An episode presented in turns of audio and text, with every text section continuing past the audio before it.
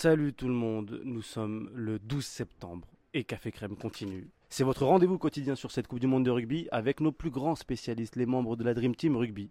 Et en face de moi, le plus grand d'entre tous, Pierre Dorian. Salut Pierrot. Salut à tous. Le plus grand spécialiste rugby, je suis pas sûr. En écoutant Café Crème, tu vois, j'apprends des choses. Et quand tu as échangé avec euh, Pierre Amiche, et j'ai appris que tu étais à un moment donné dans ta vie euh, responsable de la cellule rugby ici à RMC. Exactement. Ouais, tu sais comment ça s'est passé? En 2003 J'ai remplacé Cessieux pour la Coupe du Monde. Je suis parti en Australie, la folie. Je venais d'arriver. Enfin, j'étais arrivé depuis un an à RMC. Hop, je pars à la Coupe du Monde en Australie, c'était génial. Pauvre Cessieux qui était euh, sur son lit d'hôpital. Voilà, et après, du coup, bah, je, je suis resté sur le rugby pendant des années. On rassure tout le monde, euh, Christophe Cessieux depuis 2003 va mieux. Ça, il va beaucoup mieux, euh, il est plus sur son lit d'hôpital. Mais si vous remarquez bien, si vous l'observez, vous remarquez un léger euh. Il est, il jamais récupéré 100%. Bah, c'est ça les vieilles personnes. hein. Tu te rends compte, tu l'as saboté pour pouvoir aller à la Coupe du Monde à sa place. C'est ça mon Pierre Dorian que je connais bien euh, sur les terrains de foot. Le sabotage avant tout. Pierrot, euh, quelques questions d'actu. La première, euh, alors au foot, on a beaucoup, euh, on a l'habitude en tout cas des, des sujets un peu polémiques. Et là, le sujet polémique sur la Coupe du Monde de rugby, c'est les hymnes et la chorale. Aujourd'hui, les, enfants ont pris la parole et ils sont un peu déçus parce que leur aventure de, de chanteur pendant les hymnes va, peut-être s'arrêter. Qu'est-ce que tu penses de tout ça? Écoute, moi, cette polémique, je vais te dire ce que j'en pense. Je vais te dire vraiment, je la comprends pas très bien parce que moi, j'en ai rien à cirer. J'ai trouvé que, en fait, sur la Marseillaise, déjà techniquement, ils étaient pas mauvais. Ils ont plutôt bien chanté. Et après, il y a eu un cafarnaum parce que le stade a chanté la Marseillaise. Et donc, un canon plus une troisième voix, bon, évi- évidemment, ça n'a pas matché, mais c'était pas très grave. Moi, j'ai trouvé que les hymnes n'étaient pas si cata que ça. Et surtout, enfin, je sais pas, j'ai écouté le Flowers of, Scotland, qui est le plus bel hymne, euh, toute nation confondue, tout sport confondu, tout ce que tu veux. J'ai pas été choqué. Je sais pas, j'ai trouvé ça pas trop mal. Donc, moi, j'en ai rien à cirer de cette polémique. Après, s'ils veulent l'arrêter et que les supporters chantent, c'est très bien. Voilà, c'est le l'édito de Pierre Dorian sur les hymnes. En plus, on a vu qu'il était un peu membre de la Dream Team Musique. Hein, euh, deux voix, trois voix, spécialistes. Et c'est ça la difficulté, c'est qu'ils ont voulu faire un canon dans un stade, c'était pas une très bonne idée, ça c'est vrai.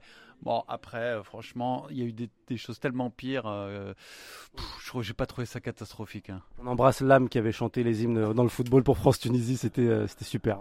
Exactement. Il y a eu la- les pires tentatives, ça a été souvent personne seule à Capella. Parfois, ça passe pas. Allez, parlons du, terrain. Euh, L'équipe de France. La compo va sortir aujourd'hui, mais on, sait à peu près qui va jouer parce que nous avons des reporters euh, de grande qualité et on apprend euh, grâce à, nos collègues Julien Landry, Wilfried Templier, notamment Winnie aussi, que Jelonche revient sur le terrain après une longue blessure et il sera capitaine de l'équipe de France. C'est une une bonne chose de lui donner le brassard? C'est une très bonne chose. C'est très bien qu'il rejoue. C'est très bien qu'il rejoue aussitôt parce qu'il va falloir reprendre du rythme. Donc là, il, va avoir Uruguay, Namibie. Ensuite, je pense qu'il va jouer euh, contre l'Italie peut-être euh, sur le banc. Peut-être sera le quatrième, troisième ligne, donc sur le banc. Et après, en fonction des blessures et tout, il peut finir fort. Peut-être même titulaire, on ne sait jamais. Hein. On ne sait jamais ce qui peut se passer dans une Coupe du Monde. Donc le timing, il est parfait. Je vais vous donner une info, je vais vous faire une confidence. Euh, en fait, euh, quand euh, Laurent Labitte est venu dans le Moscato Show, c'était au mois de mars ou d'avril, donc après son opération, après l'opération de Gelon. Il n'y croyait absolument pas. Il disait Gelon, euh, il ne sera pas à la Coupe du Monde. Donc pour vous dire le pari que c'est, le pari, il nous avait dit ça off. hein. Bon, aujourd'hui on peut le révéler puisque de toute façon l'histoire elle est finie. Hein. C'est pas très grave. Il, ne sait pas qu'il ne comptait pas sur lui, c'est qu'il n'y croyait absolument pas. Il disait les timings sont trop serrés, c'est trop court, euh, ça va pas le faire. Et puis ça l'a fait. Donc c'est une excellente nouvelle pour lui avant tout et pour les Bleus bien sûr. Et je pense que ça peut être, euh, alors comme Julien Marchand, s'il a le temps de revenir, euh, ça peut être des mecs qui peuvent avoir un énorme impact sur la fin de Coupe du Monde. Là où certaines équipes vont perdre des joueurs, nous on va en récupérer. Et ça, c'est une bonne chose. C'est vrai que le timing est un peu serré, hein, étant spécialiste de blessures de genoux. Euh, je comprends l'avis du, du coach. Dernière question, et là je te demande de- d'endosser ton costume du plus grand spécialiste. Qui est l'Uruguay au rugby Qui est cette équipe? Qu'est-ce qu'on doit attendre de cette équipe? Bon, je sais pas très bien, donc j'ai regardé. Je me suis un peu renseigné avant de te répondre. Je pensais que c'était des, des pipes, mais c'est pas tant que ça des pipes. C'est-à-dire c'est meilleur que la Namibie, qui est la- l'autre adversaire de notre poule. Et bon, ils sont 17e au classement mondial, mais tu vois juste devant eux, il y a des nations comme euh, Tonga, Japon, Italie, qui sont entre la 12e et la 17e place. Et je pense que c'est voilà, ça correspond à peu près à leur niveau. C'est-à-dire que c'est pas les meilleurs, mais c'est pas non plus des équipes complètement éclatées. Je pense que c'est meilleur que le Chili, meilleur que le Portugal. Ils ont battu les Fidji lors de la dernière Coupe du Monde. Donc évidemment, c'était pas les Fidji de cette année, mais les Fidji c'est très solide. hein. Donc ils ont quand même réussi à faire ça.